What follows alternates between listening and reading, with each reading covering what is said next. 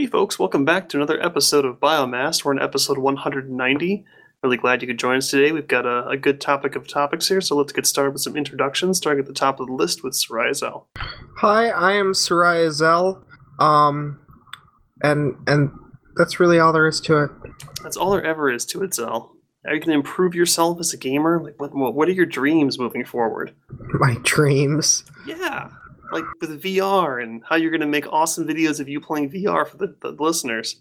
Star Citizen actually being a thing is my dream. Uh, I don't know if it'll happen. Well, those unreachable dreams are always the best ones. All right, Bait, you're up, man. Hey, what's up, Bait? Uh, wow. Hey, what's up, guys? My name is Yeah. Bait. What have you been playing lately, Bait? Oh God. Um, a lot of Eve, a lot of Battlefield uh, One. Uh, really enjoying the new Call of Duty as of late, though. Uh, that has been absolutely the most fun with Call of Duty uh, with Call of Duty that I've had in a while. Uh, to be honest. How does that one compare to Battlefield 1? I mean, they're kind of obviously different wars, but kind of poking at the same backtracking to, to classics. Like, how do they compare? Call of Duty still Call of Duty. Uh, at, at the end of the day, I don't think there's really anything that um, that kind of makes it stand out. I don't guess uh, as far as you know b- between Battlefield One uh, and, and, and Call of Duty. Battlefield's always going to be Battlefield. Uh, when you get down to it, Call of Duty's always going to be uh, Call of Duty, uh, and I, and I think that that shows. Oh, fair enough. All right, uh, Jay, you're up. Yeah, uh, my name's Jay, and I'm also one of the uh, hosts here on Biomass. Uh, random gamer and uh, you know lover of nerdisms, if you will. Uh, I'm trying to think what what I've been playing really recently. I've kind of been floating around on a couple different things. Um, play some routine Destiny 2. We'll talk a little bit about that in terms of some some fairly significant discussions they've got coming up uh, in terms of a big post uh, post holiday blog that they put out. Uh, believe it or not, I've been really diving back into World of Tanks quite a bit uh, with a with a lot of old friends that have, that have played that. It's kind of a go to. I'm sort of in a lull, waiting for some of the games that I'm really really licking my chops about. Uh, you know, that's that's pretty much where I'm at right now. Is kind of going back to some of the tried and true uh, games that I've been playing over the last couple three years as I'm waiting for some of the the bigger titles from early 2018 to come out. We actually talked about kind of our uh, the ones we're looking forward to uh, in one of the episodes. I think you weren't you weren't there for. So, what games are you looking forward to in 2018?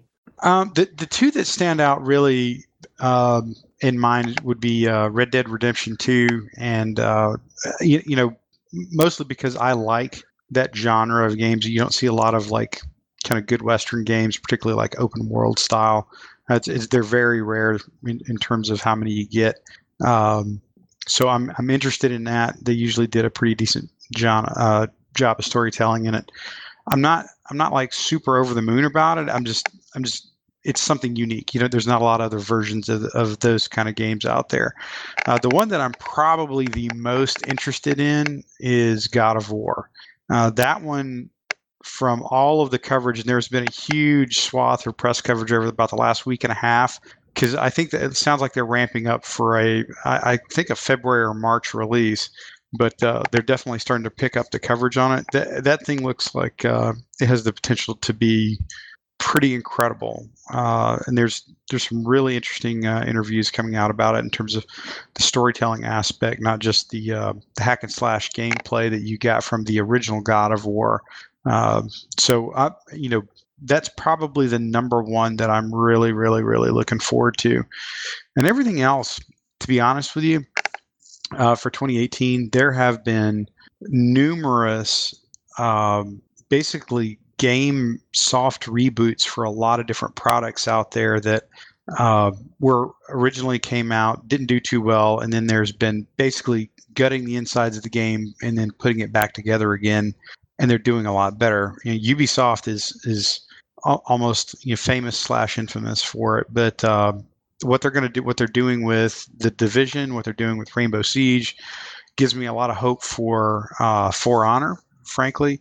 Uh, so I'm, I'm kind of interested in that, and then maybe even you know some games like Destiny that are really struggling right now. So I, that you know the two the two that I'm really looking forward to, Red Dead Redemption and uh, and God of War. But I think there's going to be uh, probably some resuscitation efforts for some of the bigger marquee games that kind of fell short. Uh, Star Wars Battlefront's probably another one of those too. Oh, sounds pretty good. Yeah, there's a there's a bunch of ones coming out in 2018 that I'm I'm pretty stoked for. And it's funny you mentioned the division because I've been seeing a lot of videos pop up on YouTube right now. I, I think Skill Up is the one that comes to mind where he kind of did a uh, re-review of the game in 2018 and, and Yeah. spoke very highly of it. Yeah, I, I caught part. I caught that one. Skillup does some pretty good videos, and he was uh, that was probably one of the most well put together, almost you know journalistic in nature kind of YouTube uh, content pieces out there for something like that. But uh, I've seen several other ones that basically they compare Division at- release, which is what I'm accustomed to, to Division now, and it apparently is very much night and day. Uh, one of the things that, I, and in all fairness, I really want to like that game. I really, really, really wanted to like that game. Um, even with the changes, there was a brief moment in the skill up video, which I, which really encapsulates my struggles with it, which is the setting versus the style of game. And he basically he, he does a really great comparison of like Diablo looters to to this game, and he even kind of notes that uh, the developers, like you know, when it was the game was coming out, their first thing that they wanted to uh, to highlight to people was this is an RPG, and, and and that I think is where a lot of the struggle came came from me because it plays like a third person shooter. It is a third person shooter, and all of the things that that would entail. The problem with that ultimately is that um, you've got to do certain things in an RPG. Think Diablo that are very very hard to square with the environment of the um, you know of of the game world. So you know we joked about the you know the the mythic Uber hoodie that would you know you could dump like four thousand rounds from your rifle into and it still wouldn't kill the bad guy. That kind of stuff, and and he kind of addresses that and, and he's very upfront. He's like, look, if if that's if that's too much for you, this game's no matter how how well they've updated it and, and some of the changes they make, it's still probably not going to be that much fun for you. And I'm I may fall into that camp. I've been toying with giving it another another go, but uh, that's uh, very similar to that. Rainbow Six has has quietly become an incredibly popular tactical, probably the best tactical shooter game out on the market right now. Uh, it's definitely light years different than, when it first came out. Um, which is what I, I would almost refer to it as like a beta that was released and they just said, yeah, we're done. It's definitely uh, adjusted over time uh, in terms of you know what that game is. It's you know very very focused. So Ubisoft is really really good with sticking with their properties and, and seeing them through, through. That's why I'm kind of keen to see how uh, like For Honor turns out. So I tried that. I, I was like, I, I really struggled with it. There's some serious balance issues, but it, it sounds like they're going to address that. And then Ghost Recon Wildlands apparently has gotten a fairly significant set of updates over the last, I think, two months, uh, right before Christmas, where they really tried to up, up the game there. So I think that's a trend we're seeing in terms of these big games as a service titles. You know, Destiny, Destiny Two is kind of another one like that. Is they release these big platforms and then they, you know, it takes them, you know, as much as we hate it and, and we throw rocks at them, it literally takes them about a year to get the game where it should have been, where where you want the game to be when it first comes out, and then they've got to start adding on to it to keep it alive for another two to three years, you know, before they can pump out whatever the next actual numbered release is, like you know, like you know, Destiny three or whatever. And that is the thing that is most frustrating for a lot of people with these some of these really super big titles that come out. But the flip side is I think a lot of these game developers have figured out how their you know their live teams are almost as big as their their initial dev teams now because they know they've got to basically they're keeping these things alive for real uh, and they're in a continual state of development and upgrade uh, which I think we're just going to see more of but you know that's a that's kind of what I'm interested in seeing in 2018 believe it or not is like what's what is changing and up, updating on the things we already know and love or you know have kind of been enjoying Yeah, I mean it's an interesting time for, like you said, the as we kind of move into the gaming as a service model, and I think Destiny Two is obviously a good example. We'll we'll definitely touch on that uh, coming up because there's a like you said a pretty big uh, dev update on that one. But uh, first of all, I did kind of want to cover a few of uh, movie entertainment that sort of stuff we kind of start the show off with usually. Um, Zell, you said that they've actually finally, to my surprise, have started poking at the idea of doing a Black Widow dedicated standalone film. Is that is that correct? Yeah, they um they have somebody to uh, write it, which is something. That's a start. I mean, it shows intent at the very least, even if it's not greenlit yet. You know. Yeah, I mean, this is- trying to do it right. This is they're like someone write this script, and so then they will read the script and decide whether or not they're going to actually make a movie with it. But given that this is a movie that I've been really being like, why haven't they made this for seven or eight years now? Um, it's about time. And I kind of get the, you know, I, I have to assume that the insane success of Wonder Woman had something to do with this. Yeah, I think you're. I think you're spot on. I mean, it's it's probably about. It's probably past time. Uh, they probably could have sold that character a little bit more. Now, in, in all fairness, Wonder Woman is a dramatically more iconic, you know, kind of historical character than Black Widow. Although the, the MCU is definitely, you know, the MCU plus ScarJo has done a pretty good job of you know bringing her, you know, her sort of name recognition up. Yeah, I think this is one that people have obviously been asking for for quite a while, and I think it'll resonate well uh, if they move forward with with whatever script that they actually come up with. I'm I'm excited. I think she's an interesting character that you get hints of the backstory because again, I'm not a, a comic buff. I don't know all the details of all these characters, but you can definitely tell that in the movies they've kind of hinted at there's a lot more to her than what they they give you, you know, up front. So having the chance to see a standalone movie would actually be very, very exciting for me. So I'm, I'm looking forward to it. I hope they actually move forward and this thing gets greenlit. But at the very least, having the intent to at least explore the idea is, is obviously interesting. So it's good to hear. So moving along here, you kind of mentioned uh, like rebooting things.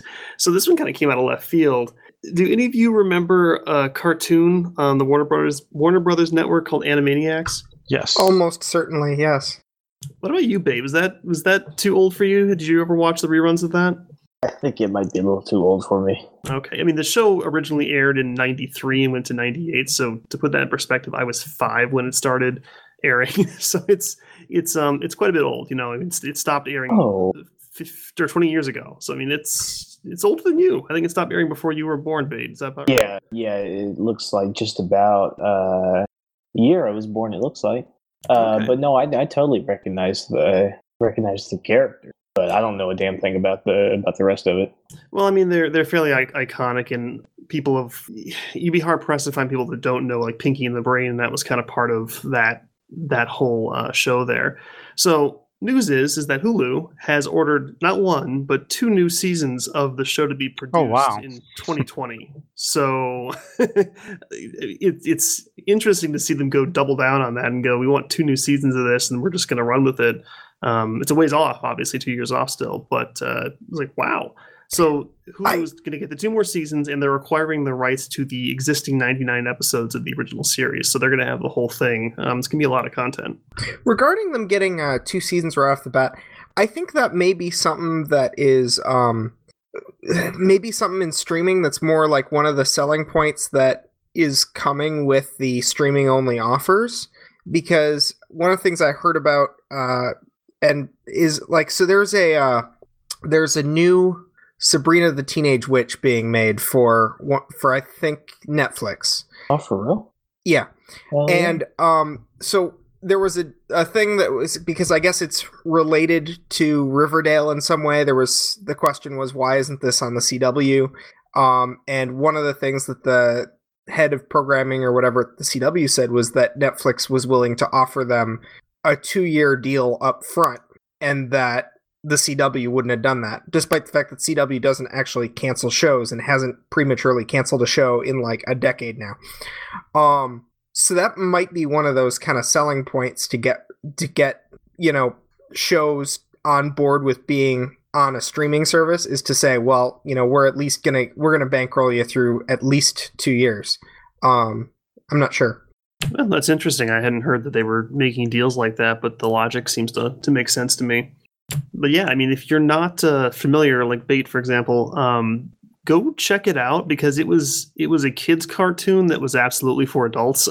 like a lot of the jokes that they made were of that type where it seemed just like wacky humor, but if you actually look at it from the perspective of an adult, they're usually really, really dirty and pretty funny. Uh, I, I, I actually enjoy Animaniacs more now that I'm older than I did when I was a kid. Um, so I, I do suggest There's- you go check it out. I think it, I think it would suit your your sense of humor, Bait. I think you'd think it's great. There's a lot that's um that comes off a little dated now, mind you. Like True, there's true. a lot of the humor, and this is really part of why it's hard for kids to necessarily get it. Is they make a lot of jokes about celebrities, um, and these are again celebrities that would be heard of in the news 20 years ago, not today. So you know, it's a kids' cartoon that would make a lot of jokes about the Clintons, which I guess are back in the news now. Oh, dude, that's awesome. Um, yeah, so it, th- there's a lot of caricatures and stuff like that, and and a significant number of uh, jokes that have a secondary, uh, f- far less child appropriate meaning that is immediately followed with the line "Good night, everybody." Um, absolutely fantastic show. Um, and I I'm looking forward to this. Like, you know, like if there's something to get me to sub- subscribe to Hulu, I'm like, well, it's got a Marvel TV show. So does everybody else. This will probably get me to subscribe.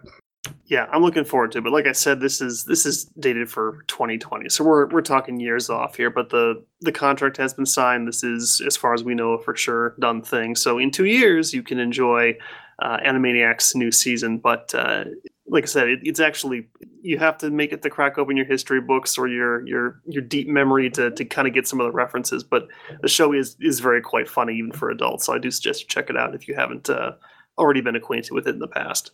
So speaking of dated shows, uh, Bait, you want to tell us about uh, Jean Claude Van Johnson? Yeah, dude. So, um, I actually had this on my radar, um, because Jean Claude Van Damme is a fantastic actor. I mean, how can you not like him? Um, and so when I saw that that I saw that they Amazon was doing a um a series with him, it kind it kind of grabbed my attention. Um, and the and the whole premise of the show, right, is that Jean Claude Van Damme is is retired, right? He's no longer Jean Claude Van Damme. He's this like washed up actor.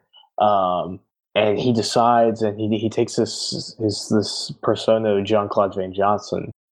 Um, and so he decides he wants to get back into it. He gets a script for a movie, and then it just goes from there. And the show, like I I think it was apparent in the trailer, the show was like it does not take itself seriously. It knows it's a comedy, it's an action comedy, and it like makes you brutally aware of that. If you couldn't get uh, if you couldn't get that idea just by watching the first couple of minutes, it's absolutely hilarious. Um, and the first season is only like I think it's like six Six episodes, Six episodes, yeah. They're like it, it's either like six 30 minute episodes or like six hour episodes. I mean, it's at the most it's like a six hour uh, series. So I mean, if you've got an afternoon and you know you want to laugh, dude, turn on Jean Claude Van Johnson. Absolutely would recommend that show. I think I just like the idea of a washed up action actor playing himself as a washed out action Yeah. actor to boost his career. Except Yeah. in the world, it's all real and it's it's Yeah, dude. absolutely ridiculous. Yeah, dude, and there's constantly like making jokes that kind of like, oh my god, you're Jean Claude Van Damme. Uh, th- there's a running gag about how um, what is it? it? Timecop is essentially Looper with Jean Claude Van Damme, or how Looper is Timecop with uh, with Bruce Willis. I think is the is the actual. Line. It, it's absolutely brilliant writing. Yeah, we. Uh, I actually I had seen it and just was like, yeah, mean, maybe. But then Lily was watching it on the TV, and I just kind of caught out the corner of my eye. I'm like, oh yeah, I heard about that. And we started watching a couple episodes, and um, the first few were absolutely hilarious. I think it started getting a little weird around episode five or so. I think that's when we kind of decided to, to call it quits and go get dinner or something. Um, but at the very least, the the, the beginning was hilarious. I, I rather enjoyed it. So you know, if you want to look at a blast from the past as a washed out actor, it, it's it's pretty funny.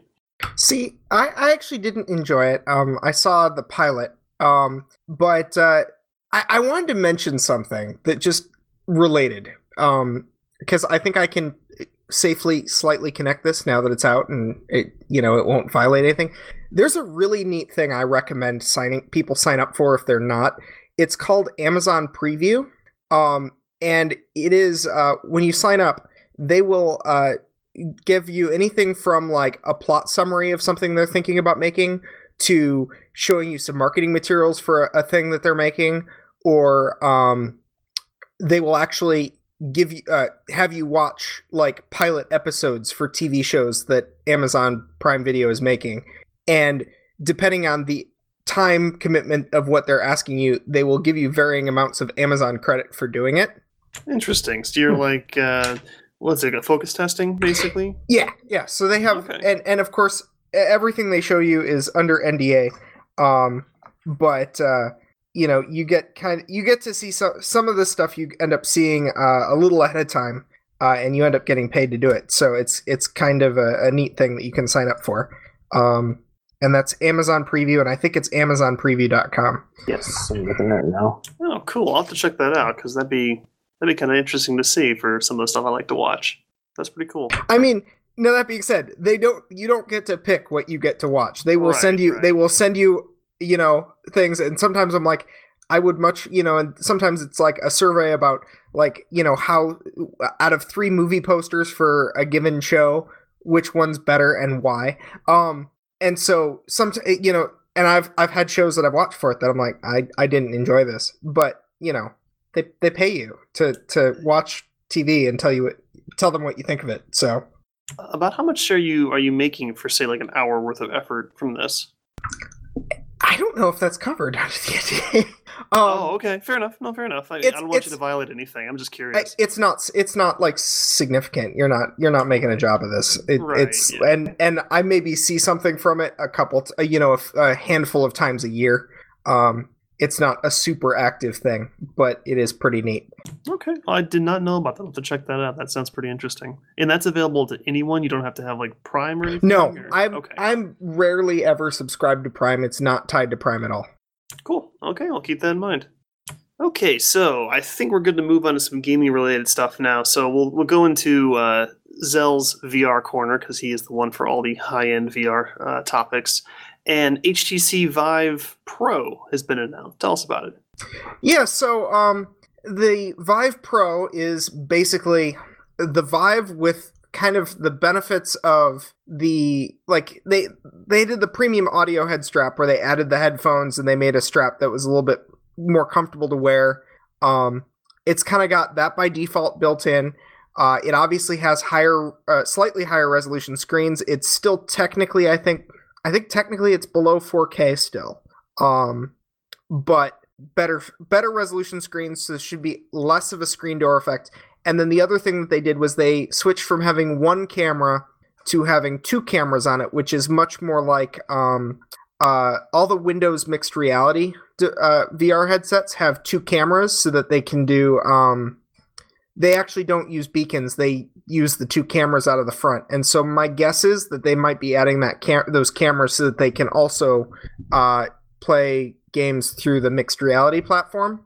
Um, but uh, they have not said pricing on this yet. But uh, basically, it's just you know a hardware refresh, and they did say that they're going to have a headset only version available for purchase. So you don't so like if you already have one, you have the beacons and the controllers and everything else and you just want the headset with the higher resolution screen they're going to sell that they haven't said how much it is um, given how much I use the Vive I have, I can't fathom I'll do it unless it's really cheap, which it won't be. Um, they do actually have updated parts outside of that. Um, the beacons, I guess, are the new beacons work over a longer range. Um, but I, appreciate that they're trying to do somewhat of a intercompatible part ecosystem where you don't have to replace everything. The new headset will work with the old beacons or the new beacons and um, I think the new beacons will probably work with the old headset as well. Um, so mostly all cross compatible, backwards compatible stuff. Um, the other big thing is that there was a third party company that made a wireless add on uh, last year, and this year HTC will release their own wireless conversion where you take the tether cable away and you hook up a box on your computer and a box on the headset with a battery. Um, that I'm pretty excited about. It'll work with either headset as well. Um, and that I might go for because I feel like a lot of the configuration frustration I deal with is mostly having to wire the whole thing up. And I think if we got if if that was gone, I think I might use it more. I get to see the marketing push now where it's like, hey guys, remember when you spend a thousand dollars on a VR headset with very few games to actually play on and it sits in a box because it's a pain in the ass to set up? Now you can do it all over again with the new HTC Vive Pro. Pretty good. Yeah, um, but uh, you know, the interesting thing is though is that HTC is pushing a headset that is you know on the premium tier of things that's going to be wireless, whereas Oculus's new wireless headset that they announced a couple months ago is more like a cell phone grade headset. Mm. So We have enough of those already. Right. And and so I think there's a certain point that I, I think HTC may be putting itself out here in a category of its own. You know, when uh, the mixed reality stuff is targeting the affordable range, the three hundred dollar headsets. Um, you know, the Oculus wireless ones, much lower power. Vive is still heading on this no compromises, best we can do direction. And, you know, it's going to cost a lot of money, I'm sure. Um, I mean, my guess on where they're going to price the Vive Pro is I, I think the Pro moniker kind of gives it away that they're going to probably keep selling the original Vive at the same time um, because they are so compatible. Anyways, the Vive has sunk down and costs a lot. Um, you can get it usually under $500 now, well under, I think. Um, and usually with some of the things that like I bought separately later built in. Um, I suspect they'll keep the lower price point for the existing Vive and then sell the Vive Pro at the original 799 price point. If if I was to take a guess, that would be that would be what I would think is going to happen there. Um, so yeah, Yeah, I mean, it's it, it kind of again goes to show where you kind of have to figure out when it is a value for you to jump in the pool because, like you said, I, I imagine they'll keep selling the original one at the lower price point, which is significantly less than what it would have cost at launch. The Pro is going to be in a similar boat where it's going to be it's probably about 800 bucks i'm guessing. You know that's going to be the new base model and then it's going to eventually drop over time. And you know they- they seem like if you look at like the way the consoles do it like sony had you know the ps4 came out 400 bucks and then it dropped and they released the pro for 400 bucks and you know that'll drop and then they'll go to five or whatever. I think that that's kind of the market we're going to see now. You're going to have these half generations that are compatible with previous generation stuff um, at the same price point at launch but you're just going to have to decide for yourself when do you is it worth waiting? Or do you want to be an early adopter? How long is it worth for you to jump in the pool or are you okay with paying for that upgrade? Because you know it gets pricey with with these these expensive peripherals but you know for some people with a lot of disposable income that could be worth it. So i'm always curious to see these come out and i think that as long as the headsets keep getting cheaper you'll start to see this vr market take off a little bit more but uh, you know we'll have to see so speaking of the VR market and things not taking off as fast as they probably should have, CCP Games is kind of known for being one of the forerunners in producing, you know, full games for VR. I think Eve Valkyrie was kind of their big marquee title, and then that was followed by Project Spark, or rather just Sparc itself, which was kind of a meant to be more of a exercise. You can get out in the room with your your motion controllers and, and kind of play a sporting event game. So, as we've covered in the last few weeks, uh, CCP has undergone quite a bit of restructuring within the company, and that resulted in a lot of layoffs of people. They sold a couple studios, and one of those studios was CCP's uh, Newcastle studio, which is located in the UK. And that actually recently got sold to Sumo Digital, which is a company that's been uh, partnering with CCP for some other projects like Project Nova. So Sumo Digital purchased the studio that was working on Valkyrie, and I think they were working on Sparc. I'm not sure. uh, no, Any- Sparc was Atlanta. Oh, that's right. That's right. Atlanta, and Atlanta's gone, as far as I know. Yeah, that's that's just closed, done, gone. Right. So people who had these games were a little concerned, like, what's going on? Did you sell the IP as well? And it seems like there was recently some movement on the official Valkyrie and Sparc forums, kind of outlining. Uh, I think it was CCP Red Cape. I think he's the community guy. Um, who came out and said, uh, "Hey, here's what's going on with the game." So they have not sold the IPs. CCP still owns the rights to those IPs, so they still own Valkyrie. They still own Sparc. Those were not sold with the studio. They still are owned by uh, CCP proper. However, both of those games are, I think the the term they used is maintenance mode, where Support and maintenance phase. yeah. yeah. So if you're familiar with the game Dust 514, these games basically got, you know, 514 where there's no more planned content for these games. It's going to be entirely just we're going to keep the servers running, we'll answer tickets, we'll help with technical issues, but what you see is what you're going to get and we have no intention of expanding these games any further from what they currently are, which I think is kind of in line with what we were thinking was going to happen with these two titles. Yeah, and I mean, there's only so much. Like, you need a bigger team to develop a game, and then after a certain point, you know, you're just going to keep it running for a long time. I don't think that's unusual. Um, you know, I, I I held some hope. I talked about it last week that you know maybe because Sumo was also involved in you know Nova development, that they might still be involved in Valkyrie patching or something like that. That that might continue to be theirs, even if through a contract arrangement. Um, but it sounds like that's definitely not the case here. That they're they're completely just saying we no longer have Valkyrie developers. Yeah, and I think this goes back to kind of what we discussed uh, about a month ago. I think when this all came out about the restructuring, that they were quickly realizing that you can sell a game for VR decently well to people who purchase the headsets. I know that Valkyrie was packaged with a lot of pre-order bonuses for for you know the the PS uh, VR and the Vive and that sort of thing.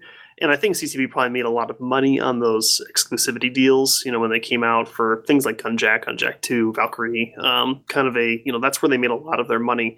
But they quickly realized that if you don't have a constant flow of new players buying headsets, it's difficult to bring in enough money to maintain ongoing expansive development of VR titles. And that's why you usually see VR games being kind of small, gimmicky mini games, because in most cases, it's really only fiscally reasonable to produce a small game, have a fixed cost, that's what it is, ship it. It's difficult to have this ongoing where you you effectively have to have kind of a free to play model where you're bringing in new players all the time to help fuel the fire, so to speak. And I think with VR not taking off as fast as they needed it to, they kind of cut their losses with this one, and that's probably why they're going into this very low cost maintenance. Like uh, there's, I think there's some microtransactions in those games. I think at least in Valkyrie there is for cosmetics and that sort of thing. So that'll probably keep things running at the very least, but I don't think it's going to be enough to justify dedicating like an actual development team for content production for these. Yeah, I think you're. I, I don't think any of that's going to change until you get a like a real powerhouse developer with some name cachet to to the wider public audience. And let's be realistic, we know CCP very very well, but in the grand scheme of things, they're they're fairly they're a known but fairly niche, you know, kind of producer of games. They they really produce one game, Eve Online, and and I think to date every other thing that they've touched is is pretty much turned to ashes. So the uh, until you get like an Activision, an EA, a Bungie, you know, a Bethesda, so, you know, something like that that offers a very significant, um, you know, dare I say the word AAA game, you know, that till till you get somebody that offers that that makes people want to buy a console to play it. The real deal is like Valkyrie was not going to make anybody really buy a console to play it or buy the gear to play it because it nobody knew who the hell they who who the hell CCP is or what what Valkyrie is. Um, but I so I, I think I think you're spot on with that. But it just I, I think I think they're they're getting it closer and closer to to, to kind of where it could be. Ultimately, uh, for for what for what it's worth, I think CCP really actually probably cut a lot of trail for a lot of other people, perhaps in the future, on what you can do with VR games. And if you've ever played Valkyrie, you know, with VR on, uh, it it's pretty it's well done. You know, it, it is a very it's fairly vanilla. You know, I mean, it's a, it's a fighter pilot game, eh, but there's a lot of it's extremely well done. I mean, there's not a lot of big problems with it. Beautiful game. And uh, I, that's that's I think an important point. There is I think that Valkyrie and probably Sparc. I don't have really a lot of experience with the release version of Sparc yet because I still don't set up my Vive. Um, but they're I, I think they're both like decently balanced games that they're they're not super complicated. They don't have a ton of un you know unfulfilled promises. I, I think the biggest reason that Dust getting its updates cut off was that it was so very clearly not complete as a as a game. Um I think these two games I would argue are are completely developed, are are solid, and I think that as they are could continue to to run for a very long time. Yeah, and I think Jay's spot on that. If you have some big name produce a title that is a, as they usually call a console seller, um, like Breath of the Wild sold Switches. You know, that's just there. There's no doubt about it. People bought a, a Nintendo Switch to play Breath of the Wild. I think you'll start to see that's when things will start to really kind of latch on and take off. And, and, and, I think as the price of the headsets come down, like for example, I bought my brother's PSVR for 200 bucks. Uh, and granted, that didn't include the motion controllers because he already had them, but still, that price point is half of what it started as. I think that you'll see the, possibility of producing a you know headset seller game uh, start to crop up more as the, those price points come down because they're not going to take the risk that m- most big name developers do. They're very risk adverse. They're not going to take the kind of risk that CCP took, and I think CCP got away with it because they kind of were they had the market to themselves and they were able to say, "Listen, we're going to produce this game and you're going to sell it with your con- your headset." And the the manufacturer went, "Yeah, sure, cool, let's do it." Uh, now things are a little bit different, and I think that you're going to have to make sure you can guarantee a proper market share of people who own those headsets before you get a company like Activision, like Blizzard, that sort of thing, to produce a VR specific headset. But it will happen eventually. Like and CCP, I, I don't know how much of a huge risk it was for them. They had investors come in specifically to fund their VR efforts, right, right. and then they also had, um, you know, prearranged deals with Oculus and HTC and and uh, Samsung and and Google actually for they did four different VR titles with four different exclusive arrangements with VR headsets. I'm sure they made their money back and ended up okay from that. CCP has lots of problems. I don't think these were actually them. I think they did, but I think they would have. No matter what, you have to scale back once those game those projects are done.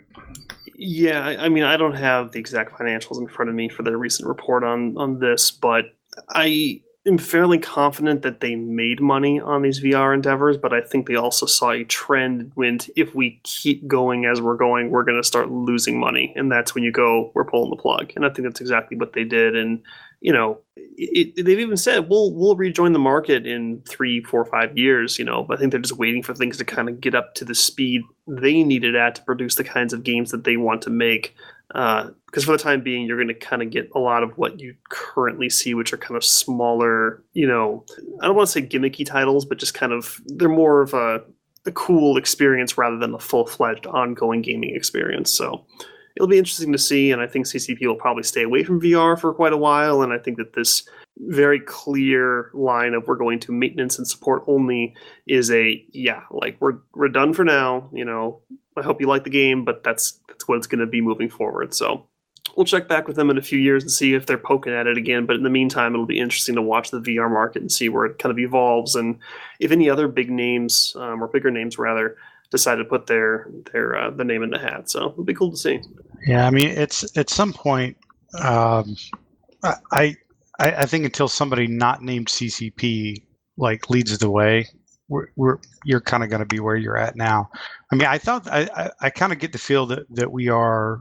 I was not a big. I, didn't think we are going to have this massive breakthrough like when the VR stuff really started pushing, probably 18 months ago, 24 months ago. But it's definitely the technology has changed a lot to the point where a lot of things are are much much uh, much more in people's grasp until they'll get the price point down they'll sharpen the technology a little bit i think there's there, there's some things that they can do uh, and and really the, the simple fact is not every game will work in vr you've got to find certain types of games that blend really well into that style of um, basically the way you you intake that that stimulus. You know, you you've got to find something that works pretty well that can mass market. Um, yeah, I I know that there's been uh, there's been some interesting mods out there with things like Skyrim to make them you know VR compatible, things like that. I think if if you found a game that was a little bit more slower paced and and probably visually stunning. I mean, if you could take uh, you know, like I said, a first person view of Breath of the Wild or something like Skyrim, if it was built from the ground up to be in a VR world, you you probably are close on the right track. I don't think FPS games in in VR. I, I think we're a ways off from that, just because the way humans process information. It's it's it would be tough for a you know a significant minority of the population to like actually kind of get into that without like getting sick. I mean, that being said, that that was a little bit overblown too because I've I've actually been in more or less FPS style uh, visual stimulus before with uh, different VR headsets like Oculus Dev Kits and things like that, and it it it's not bad. But then again, I'm I'm also used to processing information in that manner as well. So uh, I don't know. I'll be interested to see what they do with it and going down the road yeah, it'll be certainly interesting. We'll of course continue to cover it. I know that uh, Zell has obviously has his Vive. My brother has his PSVR, and we've got a few things we want to try out. So we'll we'll keep bringing you uh, interesting things at the very least uh, that we can talk about. So, um, this whole battlegrounds battle royale mode thing that people seem to be obsessed with these days. I I yeah, I don't get it. I tried a little bit of Fortnite's battle royale mode, and it seemed like a lot of fairly slow paced play, s- quickly followed by like the ten seconds in which you die. Yeah. yeah. I, I don't know where the appeal is, but a- anyways, everybody's doing it. There was there was there was PUBG, and then uh, Fortnite made battle royale, and uh, Paladins, which you may know from being a complete clone of Overwatch that came out like a week after Overwatch. Um, Paladins is also introducing uh, battlegrounds, um, and they are calling it battlegrounds as as a game mode for uh, Paladins So This I is- you. this is a thing now. This is a thing now. Like the thing is, is PUBG's wildly popular, but apparent like what they did clearly is not super super hard for people to copy because everybody is. I mean, okay, so for Fortnite, it kind of made sense because they kind of had this looting mechanic already. It's obviously a shooter and it features big open worlds. Okay, I could see that that comparison. But now I'm thinking like, if you're not familiar with Paladins, like like Zell said, it's it's like Overwatch. It's very similar to Overwatch. Um, and to be fair, actually, uh, Paladins has been obviously watching Overwatch's marketing lately because they're starting to do a lot of Overwatch style things, and it's actually looks really good. Uh, but that aside, I- I don't see how a hero based class shooter is going to translate very well into a battleground style game.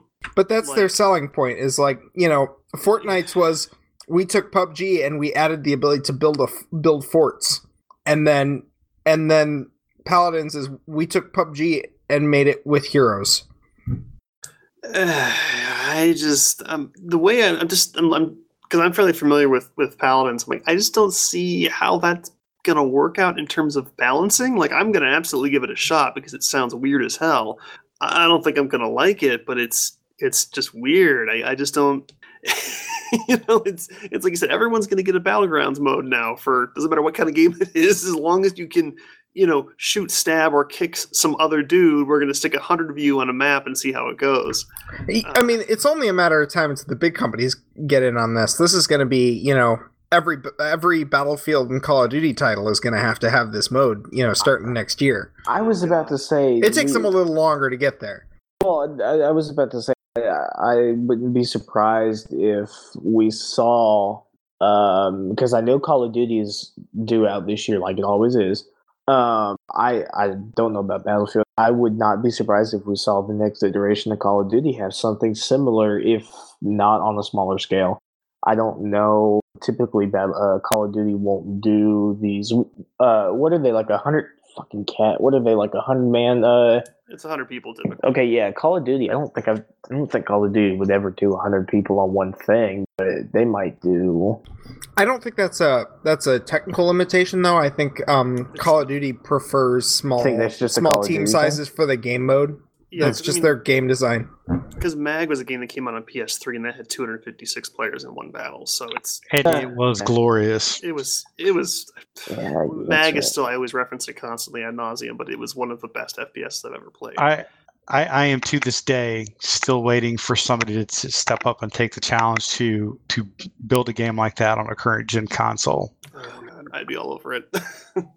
but I think I think it does speak that people like the idea of large scale battles. It's just it, it might be a battle royale, it might be team based, but I think the idea of we're going to stick hundred of you on a map and people like that idea of you know extremely open sandbox play because I mean I think a lot of the the success of Fortnite Battle Royale and PUBG is that no match is ever going to be remotely similar to another one you've played because there's so many variables and so many different people that you're not going to ever have a an experience that's even close to being the same as another one you've had. It's going to be always crazy and interesting, and that's why it has so much staying power because you. you the, the game mode itself basically writes the content for the developers. They just have to like, hey, here's some cosmetics, and the game just makes money. You know, it's it's it's it's interesting to see how well it's taken off, and you're going to see more of this moving forward. I think from all kinds of weird angles. I, I don't think Overwatch will do it because I think they don't need to. They're like, we're fine with doing what we're doing. But for Paladins to kind of step up and be like, yeah, we're a free to play game. It's also got a battle royale game mode, but it's different than the other guys. It's like, oh, okay, yeah, I'll I'll see what you got. You know, maybe I'll like this one a little bit more than the other ones, but I don't know, man. It's it's crazy. Uh, dude, Overwatch will totally do it. I'm gonna call it. You think? Yeah, sure. Okay, we'll see. We'll see. I think I think Blizzard's extremely confident in their plan of what they're doing, and maybe this is part of it. But I I don't know. I think it would be. I I, I think that. Blizzard would have a hard time. Like uh, Paladins, I I do believe that they probably got kind of screwed by Overwatch coming out around the same time. I don't think it was intentionally a clone. They came out too close to each other to really be that, but they've never been really ashamed to to take someone else's idea and work with it. I don't think that's not Blizzard's style though, I don't think. Um Blizzard would much rather come up with something that is all and beyond their own. One of the things I was musing about with a friend of mine is that like everybody else has certain game engines that their games are made in. There's Blizzard may have some internal name for some of its components or even some of you know some game engines, but pretty much it's it, it, they homespin everything. Um and they do it, you know, right from the ground up and I, I just don't see them tacking on a game mode that because it's popular for other people. Yeah, that's kind of the, the mindset I have with it. Is I just I don't see them trying to jump on the bandwagon because I mean this is this is a fad. You know, it, it'll probably do quite well for a while, but I mean you're going to see a lot of it pop up, and it's a it's a it's a fad. And I just don't see Blizzard necessarily diving so blatantly headfirst into that. They might introduce something that's you know it might be a sort of like a battle royale, but I just don't see them sticking hundred dudes on a giant map and calling it a day. I just I don't think they'll do it. I think it comes with too many implications, and it's just not their style.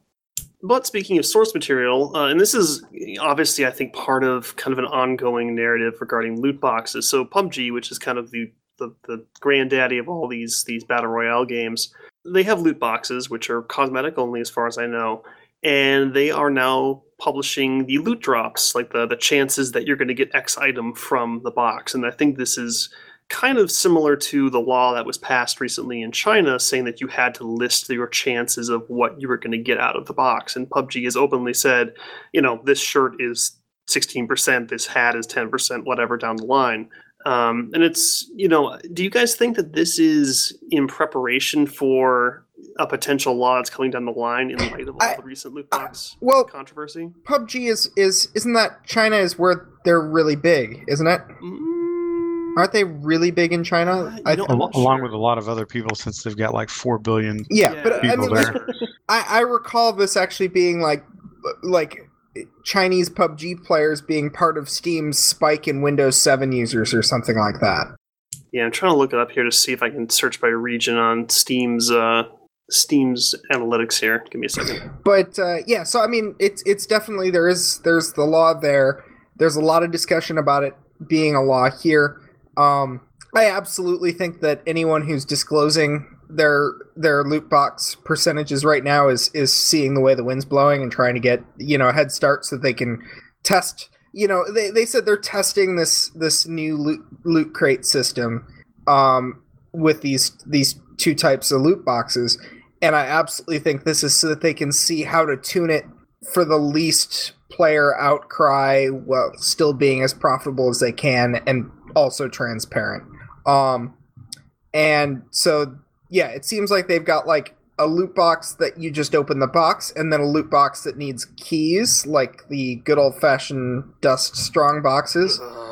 Um, and I guess there's and and so the odds here are interesting is is the the one you can get for uh that you get for free regularly, the rarest item has like a 0.01% drop chance and a similar item in the box you pay for has a 0.16% chance or 16 times as likely.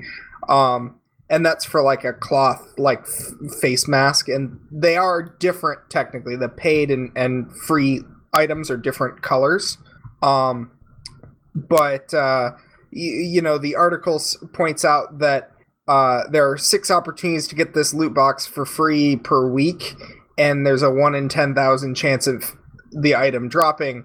So it could take a number of years for you to get a game, you know, this item if you really want it.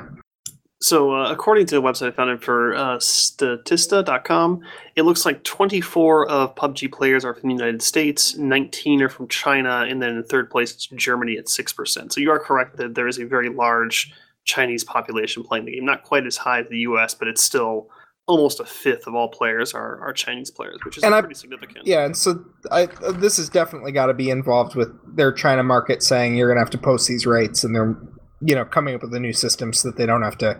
They prob uh, probably the most terrifying thing for any company would be having to disclose the loot boxes that they're currently selling and how they currently work. So they're probably yeah. trying to be a little bit different with the new system. Well, I think there was some controversy about them saying initially, and I'm not entirely well versed, but they were like saying we're not going to ever do loot boxes, and then like six months later, they're like, "Yay, loot boxes!" Uh, probably because they realized that shit, we can make a ton of money doing this. Uh, so I think that was kind of some already kind of a point of, of friction within the community. So they're like you said, they're probably trying to do this in the way that's going to be as transparent and open as possible, so they can minimize any additional controversy because currently, you know, shit blowing up for any game with loot boxes right now. That's that's So-. I, I've got a. I, we haven't actually done a show on this. We probably need to, but I, but I'm going to call it right now. My game of the year for 2017 was Star Wars Battlefront by EA. Yeah. Has nothing to do with the gameplay, Nope. but it is the most impactful game on gaming in all of 2017 because of exactly what you just said. Well, and I, I think this ties in pretty well with our next topic because I think a lot of the changes that Bungie is making to Destiny 2 is directly because of the commentary revolving around a loot box system. I, I don't think that the level of controversy that we see regarding Eververse and Destiny 2 would be anything what it is if Star Wars Battlefront 2 had not happened. I think that is Yeah. very largely directly tied to the controversy from a different game that's causing these changes in Destiny. No, I think I think there's a lot to that, Pokey. I mean, just you know, in general, I would say the the, the biggest domino to fall in 2017 in the gaming world was the the loot box slash. Well, really, the um, the you know microtransaction slash loot boxes pushed too far, monetization pushed too far by EA. Uh, because traditionally that had been sort of that sort of thing had been in like the B level titles or mobile gaming, uh, you know, freemium type stuff.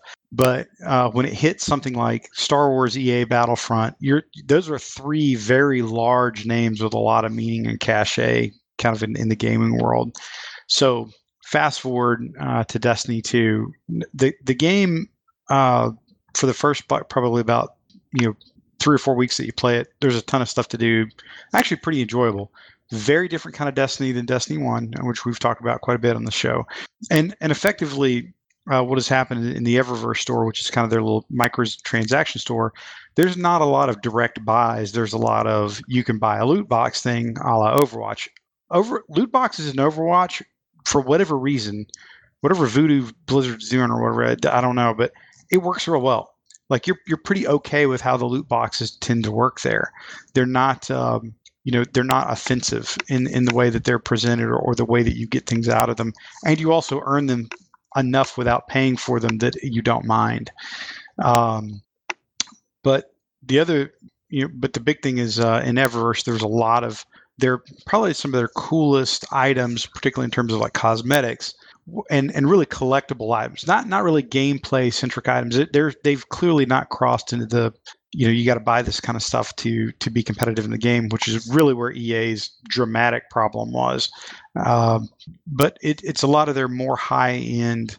Uh, well crafted sort of cosmetics and, and collectible items were hidden behind the Eververse store and in these effectively loot boxes called bright engrams. So long story short, um, th- this had been there'd been a groundswell growing against this system, uh, along with several other very critical core problems in Destiny 2. Not not nothing to do with the mechanics of the game, mind you, but a lot of the design choices. So effectively, you know, the game was less content and less far less complexity than Destiny 1. And not in a good way. They basically stripped it down to catering to the only the most, you know, like truly the most casual player. And I don't mean that because I'm in an offensive way because I'm I'm generally one of those people. So the uh, the net effect is there's a very very long list of things that had been growing and growing growing that were irritating the community to the point where they basically went into open revolt when the uh, this thing called the dawning came out as a seasonal event like a wintertime event for uh, you know for destiny. Pretty common. They've about the last three years they'd have it. Throw snowballs at each other play ice hockey you know and a, but there's a lot of themed gear like a lot of themed gear. Pretty much all cosmetics and things like that. And it was also kind of uh, highlighted with the uh, uh, Curse of Osiris DLC coming out, things like that. So there is a ton of new stuff that was hitting all at the same time right before Christmas. The majority of it had nothing you could not really receive through activities in the game. It was all through Eververse, aka the loot boxes. So what uh, they the community basically stay. I mean, it was a a very very significant uh, sort of social media and communication revolt that was occurring that um, I haven't seen in a game in a long time. Uh, you know, and particularly for something that was not game breaking, so to speak. It was just like all of these frustrations with Destiny sort of piled on, and really the lead of it was the Eververse piece. So, uh, you know, the devs went into hiding for about basically four weeks uh, over the Christmas break, as well they should. I mean, they, you know, they did they did turn out a pretty solid game. You know, it's a really it's good, but it's it's not. There's a lot, like I said, there's a lot of core fundamental problems with it. So they, they kind of laid low for about a month. A couple hints of yeah, we hear you, we hear you. We're going to talk after the first year. We hear you, and there was a big, uh, you know, probably about a week and a half ago. It's like, look, we're we're putting out a blog post on the 11th. Uh, just wait with us until then. See what see what we got. Uh, so that blog post um, detailed a lot of things. Um, and I'll go over some of the big ones uh, here in just a moment. But uh, suffice it to say, if I were going to capture the BLUF, like the bottom line up front for that blog, it was we're going to take the better part of all of 2018 to bring Destiny back to where it was when Destiny 1 ended and then try to move forward. so and, and, I re- and I really don't know how else to describe it that way because they're they're going they're they're they're basically revamping some of their PvP systems, bringing back 6v6 playlists, and and uh, you know keeping the 4v4. They're bringing back several key items from Destiny 1. They're trying to modify how weapons work. They're modifying how different systems in the game work to provide, you know, complexity and advanced level progression and tinkering, you know, how you do mods and all this other stuff basically to cater to the hardcore gamer, aka the, the you know the hobbyist, as that's how Bungie refers to them as, because those are the people that effectively keep keep your game alive, particularly in games in the service mode. So uh, there, there's just a plethora of things that they're going to do, uh, all the way from inventory management to this, that, and the other. But the list probably 75% of the list, uh, and we'll be in the show notes. We'll, we'll link the blog to you if you haven't seen it.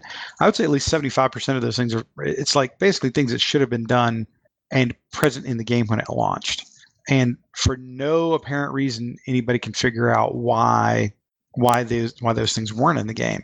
They also like are going to clearly tune Eververse back to move a lot of the loot that was hidden behind Eververse into game specific activities. Like if you do strikes on this world, you get very specific gear. If you do these activities, you get this, you know, uh, a special sparrow bike or this special ghost shell, things like that. Which again, probably where it should have been. They're also going to provide more um, direct buy options. So, like, I want to pick what I want to buy, not buy a random chance at it. And the reality is, with a few minor tweaks, if when Eververse came out, they could have clearly staved off a lot of these problems. Number one, the Bright Engram loot box system clearly doesn't work very well, not in the Destiny format. It works okay, but not when you have that much content hidden behind it. And if they just had basically direct buy options for um, you know 90% of the things in there, very few people would have beefed about it, frankly. Um, and, and, I think you would have. I think it would have been a, a, lot easier to tolerate. But compounded with all the other problems, and and frankly, th- I think there were some honest, legitimate I mean, when I say honest mistakes, I mean literally like actual mistakes, things they did not understand were happening in terms of some bugs with like how XP was being counted, some things like that that, that looked in retrospect really shady uh, because bright engrams are tied to your your character progression, things like that. And it was all really all those things were happening about the time where the uh, the EA, you know, the Star Wars Battlefront fiasco is really really on fire. So anything that any other game company was doing was magnified in terms of any negative aspect they had that remotely sounded like monetization was under was basically you got this like you know the fucking you know plus three magnifying of magnifier of ass whipping you know called the EA Star Wars Battlefront effect. Um, and that's I think really one of the things that really tuned up Bungie quite a bit. So they are reworking a lot of things. Uh, in the short order, they're going to you know talking about putting out some masterwork armor. Uh, you know the concept of masterwork armor, much like they did masterwork weapons. It's a little it's a little sketchy. You know, the base perk is that you you get more HP or you know more damage resistance when you're in your in your super. Anything that relates to supers in Destiny, I'm always very skeptical because they all work so differently. So a melee based super like uh, Arc Strider's, you know, Darth Maul, you know, attack that's great.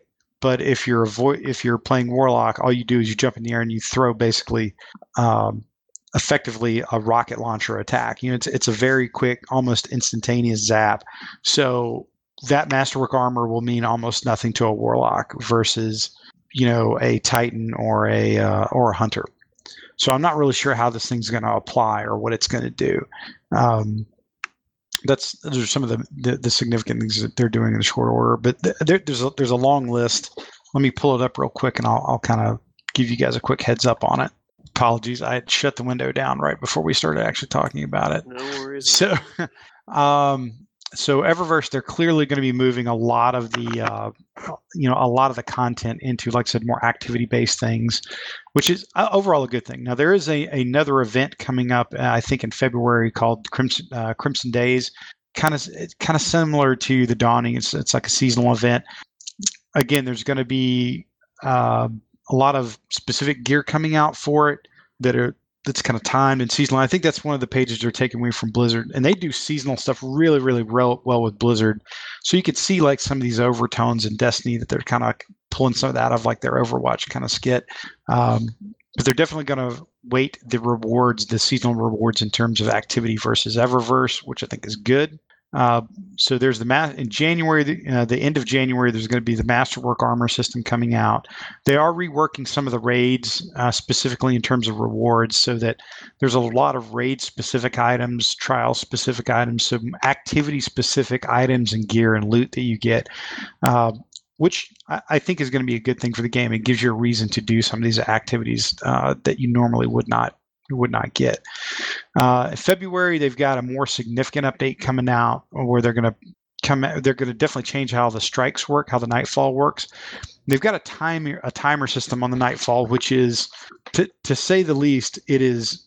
I'm not going to say it's universally unliked. There's there are some people that like it, but it is a that is a minority uh, because it's all or nothing. Like so, if you fail the timer, you fail the nightfall and it really really drives a lot of negative gameplay activity for a lot of players um, so they're going to i think move back to more of again a destiny 1 style where there's strike scoring so you get higher rewards for the faster you complete the strike versus you get nothing when your timer runs out uh, which can be incredibly frustrating in a nightfall because you you may have to you, you have to wait a, a, little while to get into the nightfall, particularly if you're doing a guided game or something like that. Once you get in the nightfall, then it is a, a fairly frantic activity uh, for most gamers, frankly, uh, to to kind of press through that thing. So in order to kind of make it more accessible to to a wider array of players, making you know taking the timed element of failure out of there, but really linking it to you know the amount of rewards you get. I think it's a really good call. A lot of people called that almost immediately when the game came out. Nightfalls were introduced very you know like first couple of weeks of the game that that was that system was eventually going to change. Sure enough, it did. Uh, there's also going to uh, have global like high score tracking, which is a good thing. You know, that's kind of something they did in D1. Um, they are going to have a very, very significant mod 2.0 update, a, a big, big update in terms of how mods work on your weapons and your armor. And now, they were fairly broad in what they were saying, but basically they want to make the mods far more impactful on you know your choices for mods have to mean more. They want to make them much more powerful and much more meaningful, and they're going to kind of reduce uh, how you know how redundant some of the mods can be. So what I think is going to happen in D1 you had rollable weapons like so we could get the same rifle and it would be you know, fairly significantly different in its behavior based on the rolls of perks that you could get, you know, the RNG perks. So I think instead of doing that, they're giving you they're going to make the mods a little bit more of more meaningful to give it a kind of a customization option. So I think I think that is something that's that's pretty pretty specific and significant in terms of how the game's going to play interested to see how that works out. That's probably the most significant thing that's going to be happening uh, in February. Uh, for the quick play, for like the PvP stuff, they're going to. They're, they're, I think looks like they're going to try to adjust that a little bit. They're going to increase power ammo acquisition times, so you can get your power power ammo a little bit faster.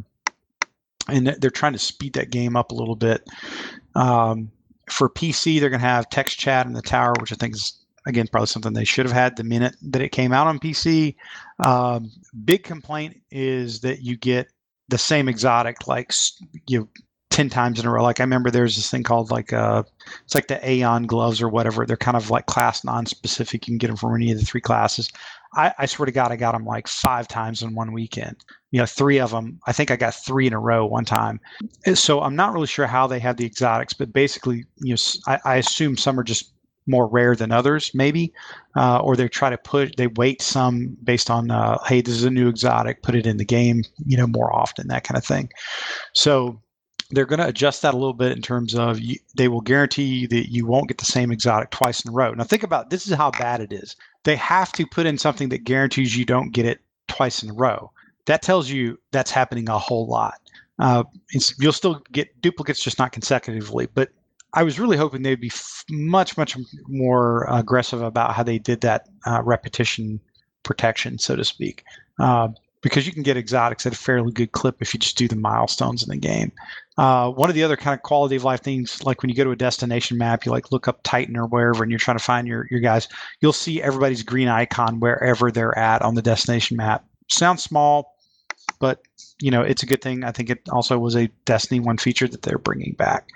So now this is where it gets interesting. So everything else I'm saying after this. So that was the stuff that's basically going to happen between now and the end of, end of February. So that sounds like a lot. It's it's kind of a lot. Like I said, of all of that, the mods piece is probably the most significant. Uh, in spring of 2018, whatever that means, um, you're going to get a few other things. You're, you're going to get some updates to the Crucible in terms of like a ranking system of sorts. Uh, private matches will be back. Notice I said back, not new. Again, you see a trend here. That's when the 6v6 playlist comes back. They're going to be doing a variety of other tuning on uh, on the Crucible because they're definitely. I think they they're absolutely beating the dead horse of desperately trying to figure out how to get a an esports friendly PvP game in what is essentially a PvE game. It's never gonna happen. Yeah, it's it's it's insane. It's i cannot happen. understand why they're going for that. That's not really what their game's forte is. Basically, uh, cooperative PVE gameplay, high end cooperative PVE gameplay, and they do it phenomenally well, far better than they do PvP. Uh, so some other things they're going to do is like some significant sandbox passes in terms of you know weapons and ability passes. W- one of the things I'm I'm really interested in is what are they going to do with all the exotics? They're apparently going to have a very very significant rework at all of the exotic weapons and armor because that was again one of the beefs is that the exotics are are, are very homogenized now. They're not there's no real impactful gameplay choices that you can make on the exotics like you could in D1. Um, so and and they are uh, you know, exotics in, De- in, in, Destiny One, you know, at, at, the height of where that game was, probably right before Rise of Iron, uh, one of their last updates, the the exotics were bordering on OP, but in a very narrow band. They would basically take f- a fundamental rule of kind of the world or how gameplay works and then break it. Uh, in one very specific way, kind of thing. That was sort of the trend of how their exotics works. Uh, they clearly did not do that in, in, Destiny 2. There's literally a handful of exotics that are um, you know truly upper tier like this is something i must load out on my on my character kind of thing uh, they're going to update a lot of the the different uh, you know, you know uh, revolving events like their faction rallies and iron banner probably with you know more gear more themes you know more rewards things like that uh, how you get the rewards instead of again an RNG mechanism, which is what it was last time for the faction rally and for the uh, for the Iron Banner, which created a tremendous amount of aggravation in the community. It's more along the lines of if you get if you earn so many tokens or whatever, you can just direct buy. I want this helmet. Boom, you got it. Um, and they're going to continue to work on in-game player player pursuits and uh, like how do you cater to the end game? Um, how do you equip more emotes? Because you, can really only equip one of your fancy emotes that you get at, the, at, at any one time now. They're going to have like a little emote wheel, I think, is the way it's going to go back to. Vault space, they desperately need to figure that out. And it's not just more space, but it's how it's organized. They desperately got to figure that one out. Um, and, and that's something that people have been going bananas over for a long time. They're going to be updating uh, uh, clan chat in the PC tech in the PC model. Again, sounds like something they probably should have had when it came out in the first place. Um, hero strikes are going to get some some a lot of different changes, including you can select what modifiers you want uh, when you run the hero strike, which then you you know obviously the more modifiers you you select that you want to play for, you you get higher level rewards. Now, Pokey, correct me if I'm wrong, but that's that was a function that you could uh, that you could do like in Prison of the Elders and stuff like that, right? In D one. Yeah, that's correct. You could modify the difficulty. I think there was up to three or four different levels. It was right, it was pretty. And, and you and, and it scaled the rewards pretty well, if I'm if I remember right. So there, those are again this again this general theme of how do I bring back things that worked real well in D one into this game. Uh, now here here we're going into the next tab, fall 2018, quote unquote, or sooner read that to me before the end of the year.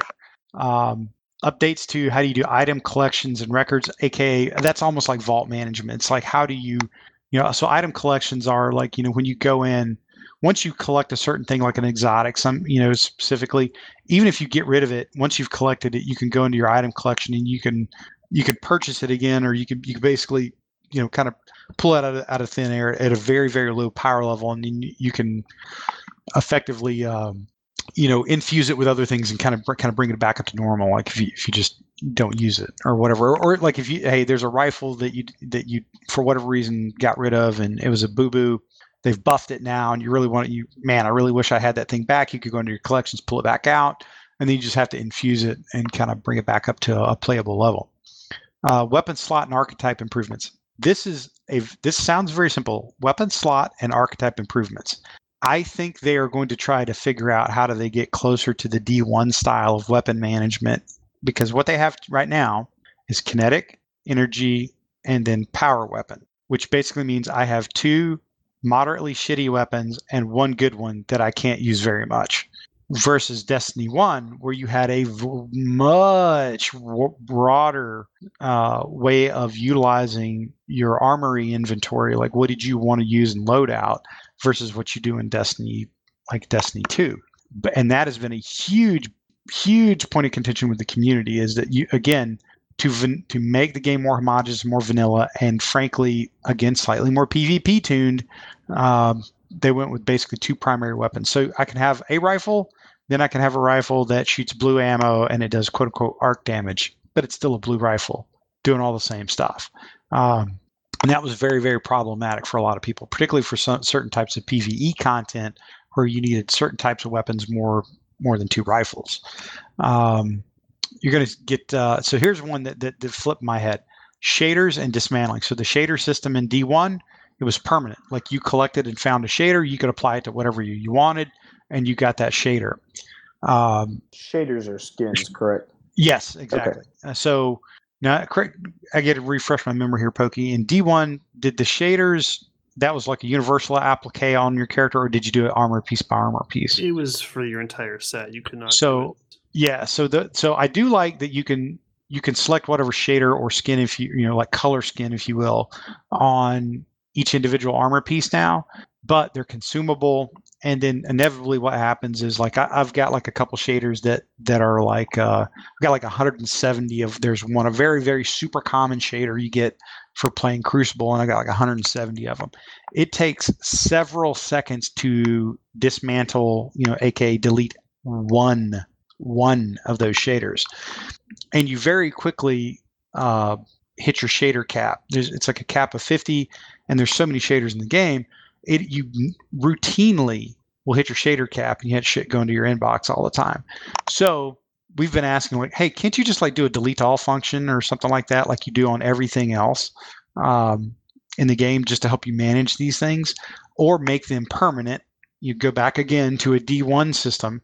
So I think what they're going to do is they're going to have a very significant touch on how shaders work, um, because again, nobody gives a damn about it because the, the idea was hey well we'll let you grind for shaders think about what i just said grind the game to get a shader so you can put it on your gloves, not an ornament or a skin, know, which is what you were thinking about, that changes the physical look of it, but something that just changes it from fucking blue to green, you know, that kind of thing. Insane. So I think that's going to get a major major update. Uh, matchmaking in PvP, you know, solo players getting matched against fire teams never never works out well for the for the solo player, by the way. But again, they're waiting until the end of the year to do that, basically uh, the future of guided games. This is actually one of the things that they did really, I think, pretty well in Destiny, uh, Destiny Two. So for some of the the end game content, like the raids, nightfalls, things like that, you can go into a guided game where it's basically, hey, I I'm asking for help. It's almost like an LFG, like a looking for game thing. But the idea is that you you volunteer to help guide people through and there's like a little sort of like be friends contract that you actually have to pick and sign before you jump in the game. Um, and the idea is you match a a less experienced player with more experienced player, players to help them get through that in-game content so they can enjoy it and actually be exposed to it, which I think is a phenomenal idea. And, and frankly, again, they do cooperative PVE exceptionally well when they choose to do it. They're just trying to choose not to do it a lot right now. Uh, so they're talking about the future of that. I desperately hope they don't change that, but I do wish they would streamline it. The, the fact that the wait times are extremely long tells you there's a lot of, to me, sounds like there's a lot of people using it. Uh, but all that being said, uh, you're really talking about how do I get this game to a point where it should have been when it released, and it's going to take a year to do it. That's really what they're saying, which is exactly what they did with Destiny 1, which you know, for all you know, well, this is all good stuff from a Destiny player community standpoint. And this last two or three days have been taking a lot of notes on this, uh, just checking out a lot of different YouTuber streams, checking a lot of different you know posts in the community. Long story short, they're like, "Hey, dudes, we'll see you guys in the fall. We're out. There's just too many other games coming out.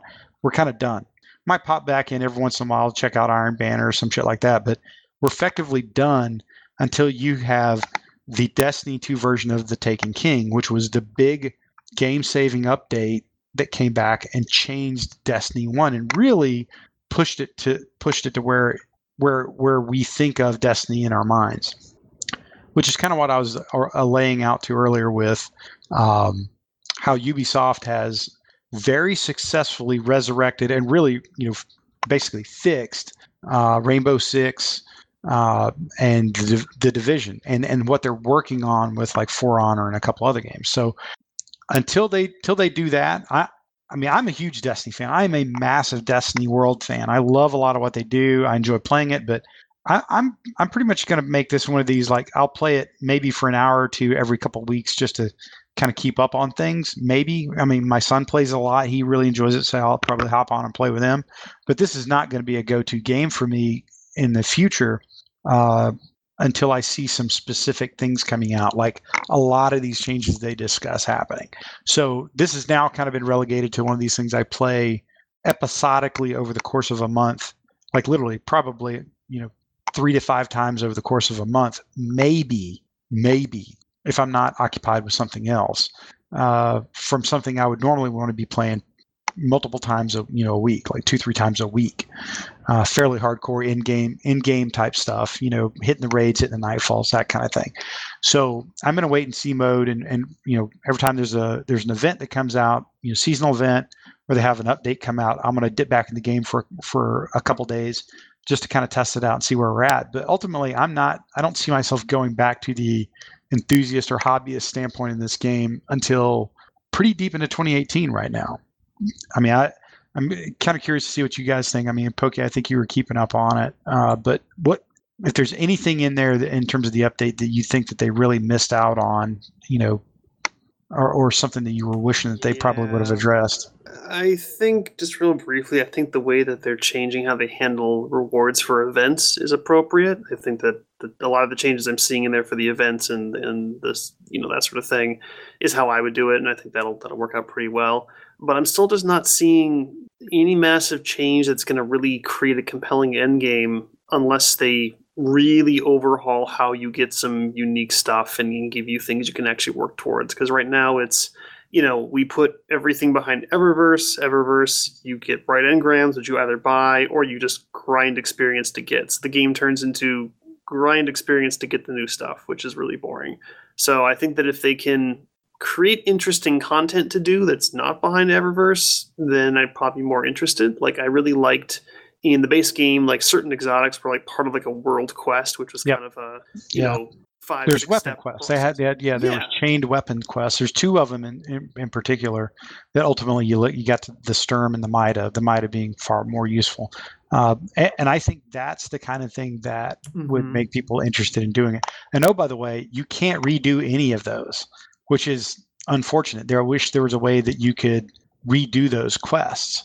Uh, you know that that would be that'd be kind of interesting to do, but I, I don't know. Uh, it's what what are your thoughts on this? I mean, this seems. I mean, this is unfortunately a trend with Bungie because Destiny One followed this exact same model of you know great ideas but rough first year, and then it required basically a you know a lightning bolt in, in the forms of you know the Taken King to to bring it back, and it seemed like they learned nothing from the first three years of Destiny.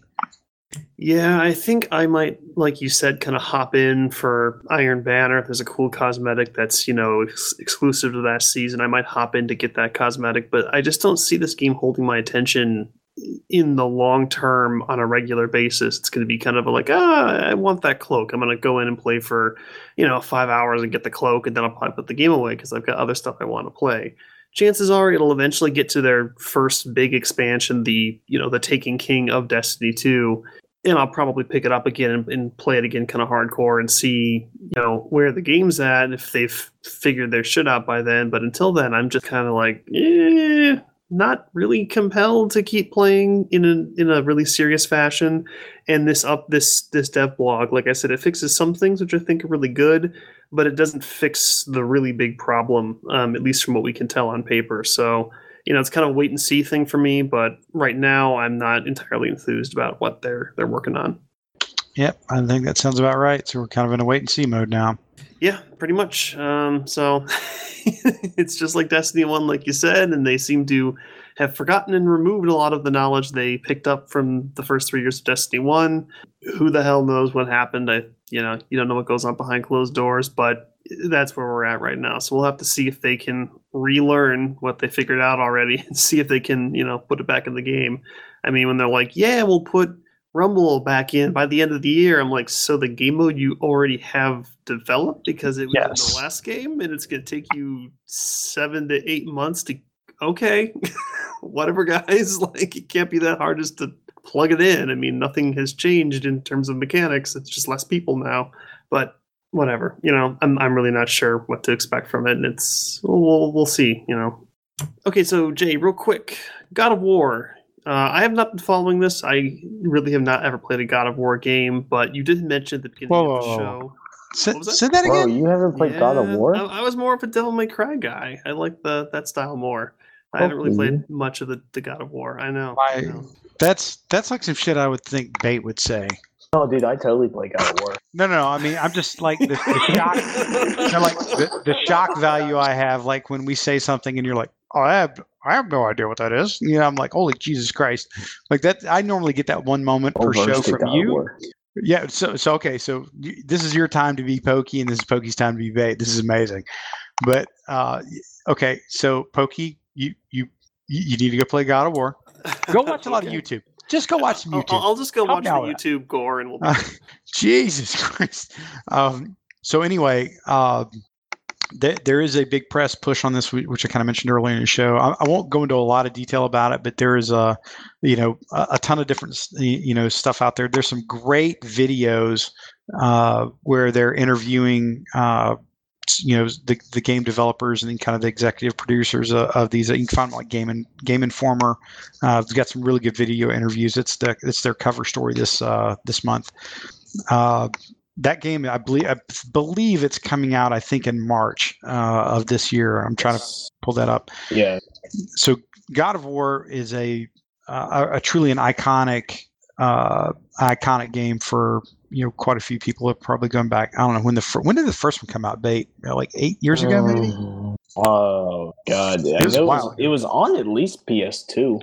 Yeah, it's it, yeah, it was PS2, and they've had they've had God of War yeah, 2005. They've had uh, one, two, and three. Then had like a mobile game and some other, I think another kind of pseudo game out there. So Ascension. Pretty, yeah, Ascension. So it's pretty deep in the franchise. There'd been nothing God of War out for several years now. So they they basically brought it back and they have entirely restructured the game. Uh, like predominantly the game set in like uh, kind of myth, you know mythological Greece. Uh, that that whole setting massive uh, set of activities going on. And really a hack and slash game with some just really epic sort of quick time cinematic moments and stuff like that in there. Fairly compelling storyline that got better over the course of the game uh, but a really really iconic uh, console game you know going back you know shit over 10 years now.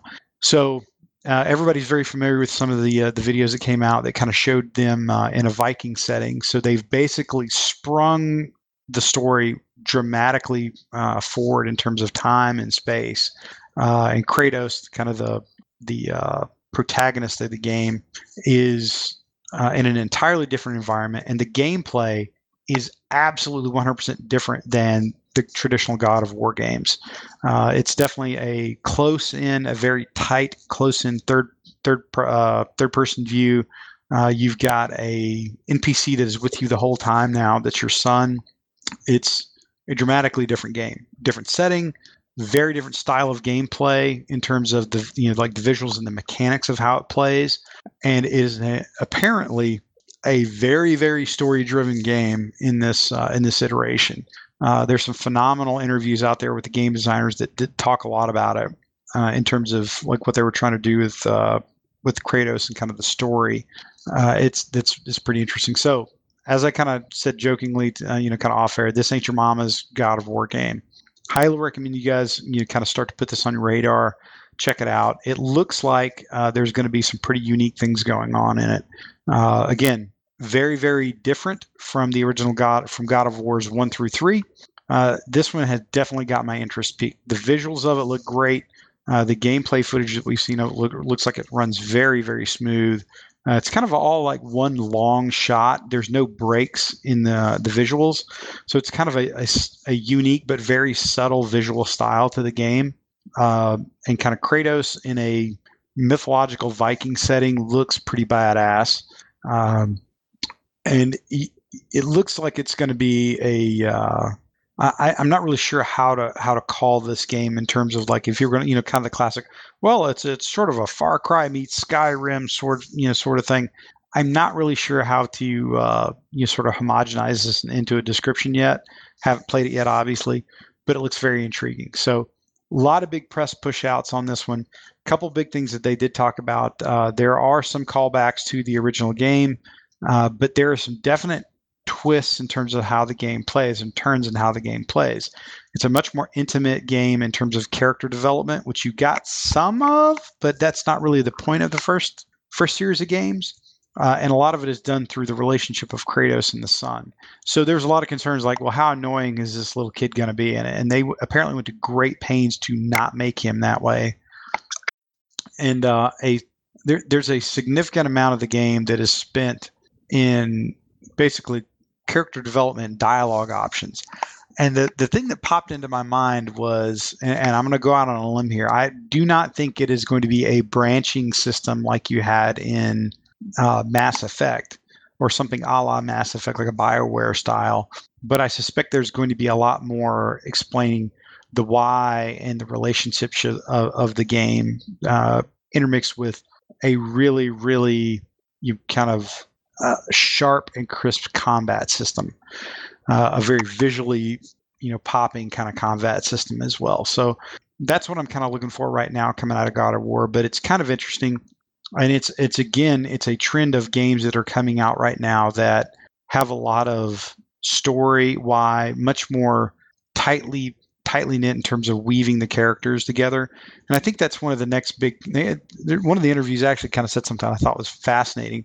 These two developers are talking. It's about God of War, but they're saying that they're seeing you kind of like one of the next, you know, the big trends in gaming right now because these things kind of ebb and flow is a very, very big focus on developing characters, developing story in a far more mature way, much like we've seen with comic books and and like comic book movies, so to speak.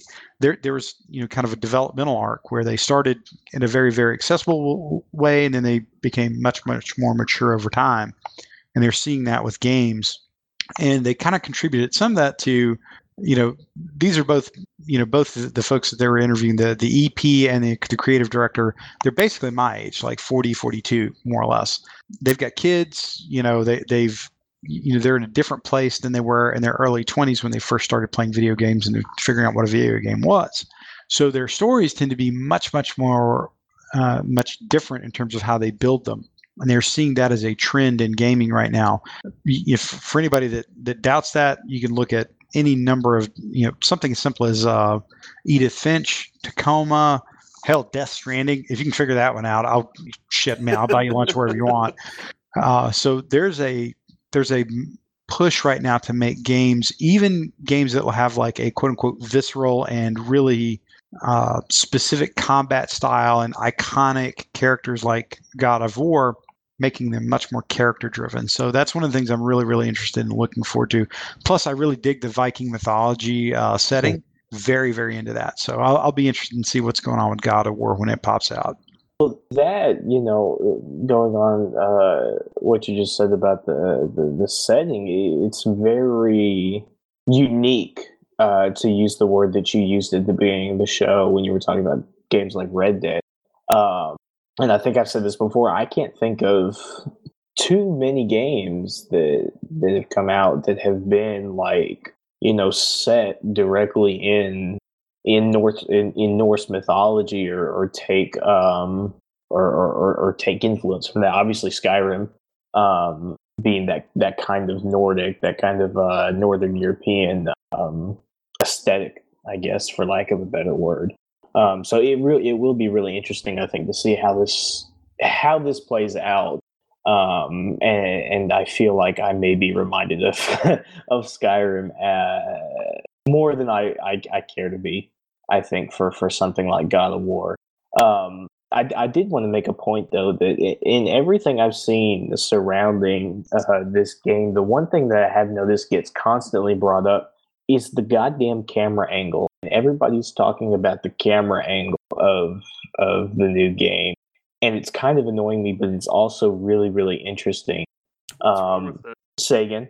What's wrong with the camera angle? Well, nothing's wrong with it. It's just uh, uh, my problem with this. I'm tired of seeing people talk about it because I feel like the point's been overstated. But uh, essentially, so if you go back to past God of War game, the camera was fixed, if my memory serves me correctly.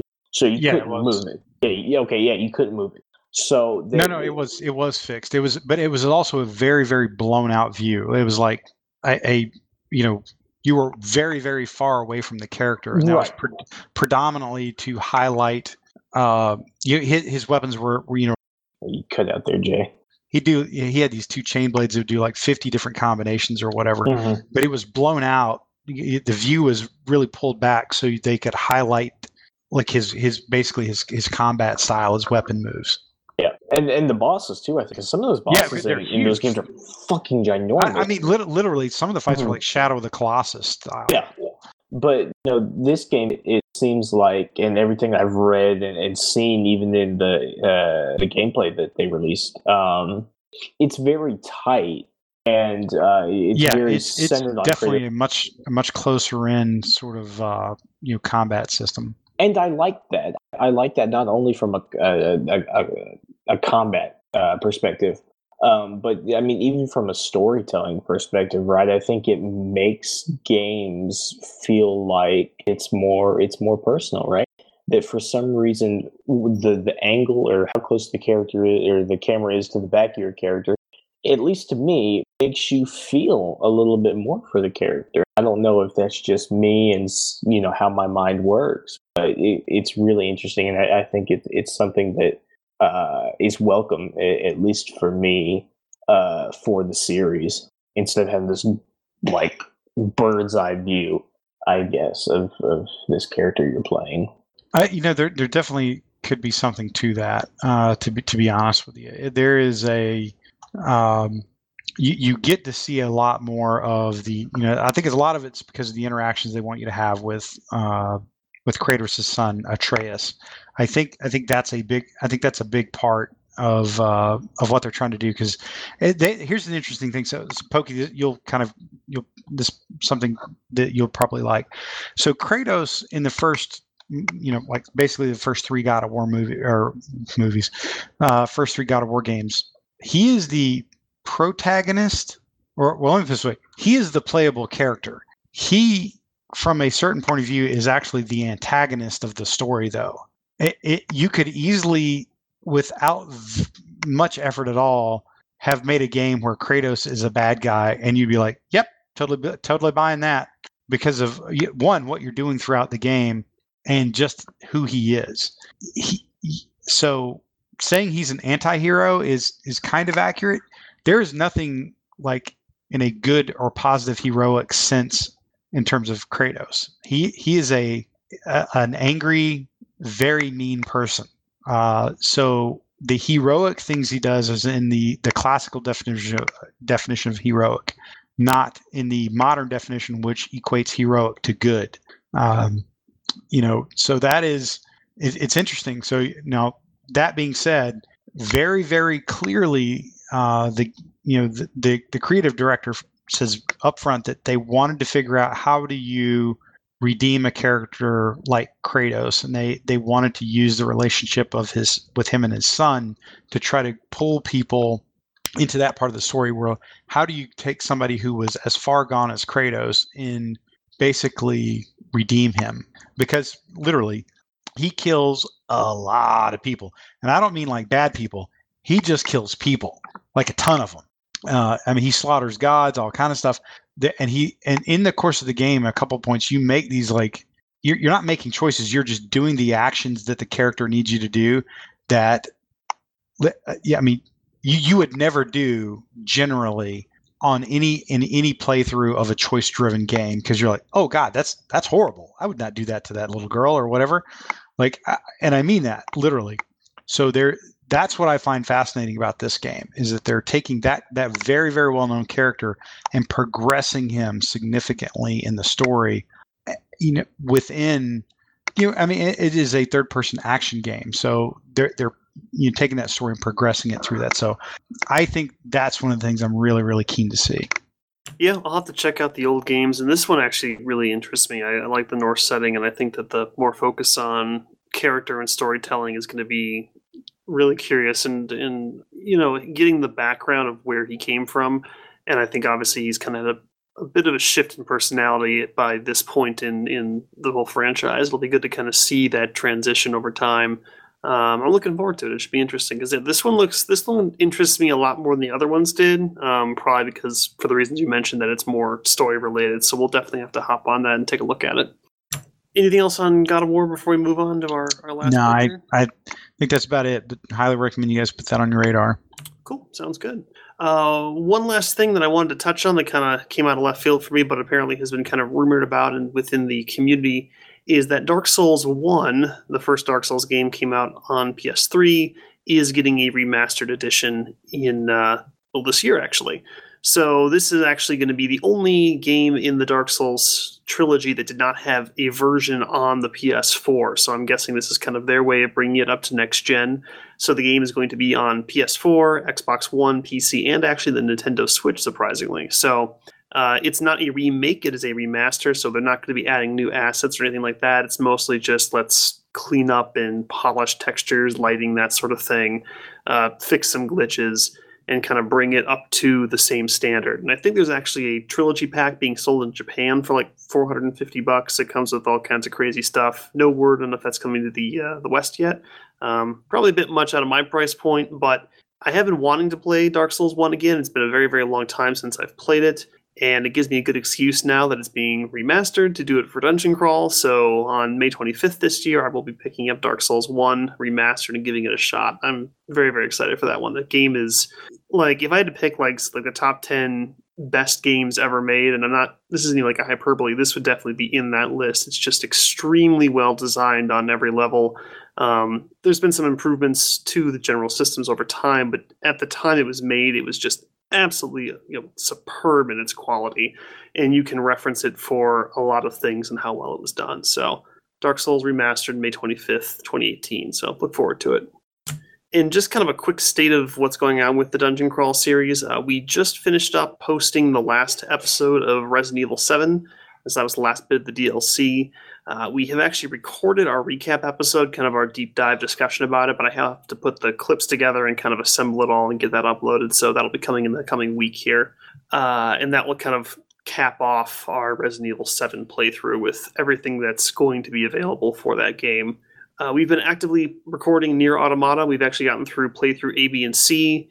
Uh, we're going to kind of touch on a lot of the important side quests. There's some side quests which are apparently very story important, but aren't part of the main story. So we're going to be sure to get all of those before we do ending D and E. So now that we have the chapter select, we can kind of uh, target certain side quests, and it'll probably go a little bit quicker instead of just running around trying to find them that you'll be seeing in uh, the gameplay up through the first three playthroughs. Um, once we finish up with Nier, we're going to be returning to Amnesia and Alien Isolation. We recorded a few episodes of that, but then kind of got involved with Nier and got sucked into it because the game is amazing. But I am looking forward to getting back to Alien and Amnesia because it was pretty good. Livy and I actually recently rewatched the entire Alien franchise. None of the Alien versus Predator stuff, but like Prometheus Covenant and then the first four Alien films um, back to back. It was kind of interesting to see them again back to back and how bad they get at the end. But it was a good refresher for the universe and, and it's kind of good to watch. So uh, we're all brushed up on that. And once we get back to Alien, I'm, I'm going to be looking forward to kind of drawing some parallels back to the original series. Uh, that being said, now that once we get the uh, Resident Evil recap up, we're going to take a bit of a break. It's kind of hard for me to meet the schedule of getting these two episodes out every week when I'm basically editing them the day that they come out. So you probably won't see much from Dungeon Crawl until the first of March or whatever the first Monday in March is. Um, that's when we're going to kind of come back. I'm going to take the time to kind of build up a, a backlog of videos, so I'm not editing and putting them out, uh, you know, at like the week of. So you won't see us for uh, for like a month or two, but uh, I'm looking forward to getting those all edited and ready to go. And uh, if time permits, we're going to try to do Senua's Sacrifice. Um, depends on how fast we get through the games we have on our list already. I want to kind of be clear and done in time for Dark Souls when it comes out. So we may or may not do that one. We'll see if time permits. But uh, if we do have a gap between finishing everything and May, we'll probably pick up that one because that one is pretty short and I have been wanting to give it a shot. So that should be good. As for the free game reviews that we kind of do, we kind of fell off the map for a while there. I've been dealing with a lot of stuff uh, beginning of the year here but I have been playing with Dungeon Defenders 2. It's available on for free on uh, PS4. I don't know if it's available on Xbox or not, but we have been kind of playing that to bide the time until Monster Hunter comes out. So probably next week, once I've had a little more time with it, I'll do a full review on that one. But uh, overall, it's a pretty fun tower defense game, four-person co-op. Uh, I like that style, so it's uh, pretty good. But like I said, we'll give a full review uh, next week, most likely. And then two weeks uh, from today, I will do uh, my review for. Uh, I think I'm going to do Zombi, um, which is free on the Xbox starting on the 16th. Um, and then I'll get that out uh, the week after Pokey's review. Sounds good. All right. Thanks, Bait. Mm-hmm. Uh, with that said, I want to go into shoutouts because we're pretty long on time here. So my shout out is actually going to be uh, to Jay for his contribution to the last episode of our Resident Evil 7 Dungeon Crawl series. So I won't spoil what happens, but there's a point in which the character uh, punches something, and I had a, a series of gags, and I, I, wanted to have a Street Fighter reference um, somewhere in there, and I was kind of flipping through. Uh, game recordings. And I didn't really find any I liked. And I remembered. I'm like, wait, wait, wait. I've got the recording of Jay I think it was like episode like 164 or something like that. And I flipped through our, our biomass website and uh, the episode title was actually Shoryuken. And I'm like, I know it's in there. So I listen, re-listen to the episode and I find a recording of Jay giving his best impersonation of, uh, of Shoryuken. And it is honest to God better than anything I could find online. Like it is the best recording. So um, if you watch episode 23 of the Resident Evil 7 Dungeon Crawl, you will get to hear Jay's voice near the end as, uh, you know, I punch the head off of a couple zombies. It's it's totally legit. yeah. So so make sure you check that out if you want to hear it. It's it's good stuff. Uh, so that's my shout out to Jay. Uh, Zell, you're up. I didn't assemble one. I'm sorry. He's a professional, ladies and gentlemen. Professional slacker. All right, Bait, you're up, man. Hey, so um, my shout out uh, primarily this week is going to go to the Jacksonville Jaguars. Uh, today was the AFC playoffs. Uh, I think it was like a fucking national championship. Obviously, I follow sports um, very well. Uh, so normally I'm I don't give a fuck about NFL. Uh, but because the Jaguars are in the playoffs, I am socially obligated as a proud Florida man to root for them whenever they play. So it was a really good game between the Steelers and the, and the Jags. Uh, I very much enjoyed watching it. So uh, I'd like to give my uh, uh chant for for the, the county of Duval to Jacksonville Jaguars. All right, sounds good. NJ. Okie dokie. Um, so I've ac- I've actually got a pretty legit shout out. So I kind of mentioned Ubisoft a couple times. Um, in, in, in, you know in the course of this uh, pod, you know, podcast episode as uh, probably the the best example of how to stay with a game and make it you know and make it right so to speak they struggle with releasing games and and frankly a lot of the games they release you know they're, they're your big ideas uh, they'll look good, but they'll be buggy as hell, and there, there's all kind of these core problems. But their track record is that's what they release, but then they absolutely follow through and stay with it in a in a very dogged way until the game turns out to be often in retrospect really really good, like quite good. Um, you know, we've talked about the division. That's that has been a, a one of the biggest turns turnarounds I've seen in gaming in a long time in terms of the quality of that game. Uh, Rainbow Six again, um, but one of the ones that I think that they probably made some of the most specific changes to is uh, is Ghost Recon Wildland. That was a game I really, really wanted to play. I really wanted to enjoy that game, um, that style, that huge open world kind of feel. But they just there was a lot of problems with it when it first came out. So they've they've updated a lot of things in it in terms of item management, how things are done. They've also uh, they've also updated uh, a lot of the, the, kind of quality of life stuff in the game, giving you some different things to do, not just this incredibly uh, generic sort of rinse and repeat you know, missions around this huge, beautiful environment that is uh, somewhat, frankly, almost difficult to navigate around sometimes. Uh, now, the, the scope of the, the changes weren't from a mechanical standpoint or under the hood standpoint as big as what they did in uh, in the division, frankly. Which that that that was basically almost an an entire gut and rework. But what they did really made that game a lot better. So I've picked it up, played it a couple times. It's much better. But my big shout out is this this Christmas uh, in December they had a, a very special event called the Predator event, the Hunt. And they basically had a a skin and um, a skin pack that came in and a kit pack that came in and some soundbite stuff that came in that you could uh, you could purchase in game that was all from the original Predator, you know Arnold Schwarzenegger Predator movie, and it is balls on fun. Uh, it is that classic asymmetrical game gameplay where you and your squad and you can kit them out to look basically just like the you know the commandos in you know the Schwarzenegger's badass commandos in uh, the original Predator are hunting the pre you're you're fighting against the predator. Phenomenal, a lot of fun, uh, and it's got some really cool kind of collectible type uh, type visual stuff in there. You can make your characters look like any of the um, of the guys from the original Predator Commando Squad. That shout out to Ubisoft for for frankly sticking with it with every game that they released in, in recent in the recent past. You know, the Division, For Honor, Ghost Recon Wildlands, Rainbow Six those those are four big time marquee games that would fill up any one dev house. The, these guys are they put them out. They know they struggle, but they address those struggles and they are fighting through every single one of those games and making them really, really good. And, and honestly, all of them are worth a look right now. For Honor is probably the one that they're they're still in the process of that. That's the one where they are. The, the next update, update that comes out for Honor is the one that's supposed to really help help that one out. But I, am very positive or very high on them right now in terms of uh, what Ubisoft has been doing as a game game company. So, shout outs to Ubisoft.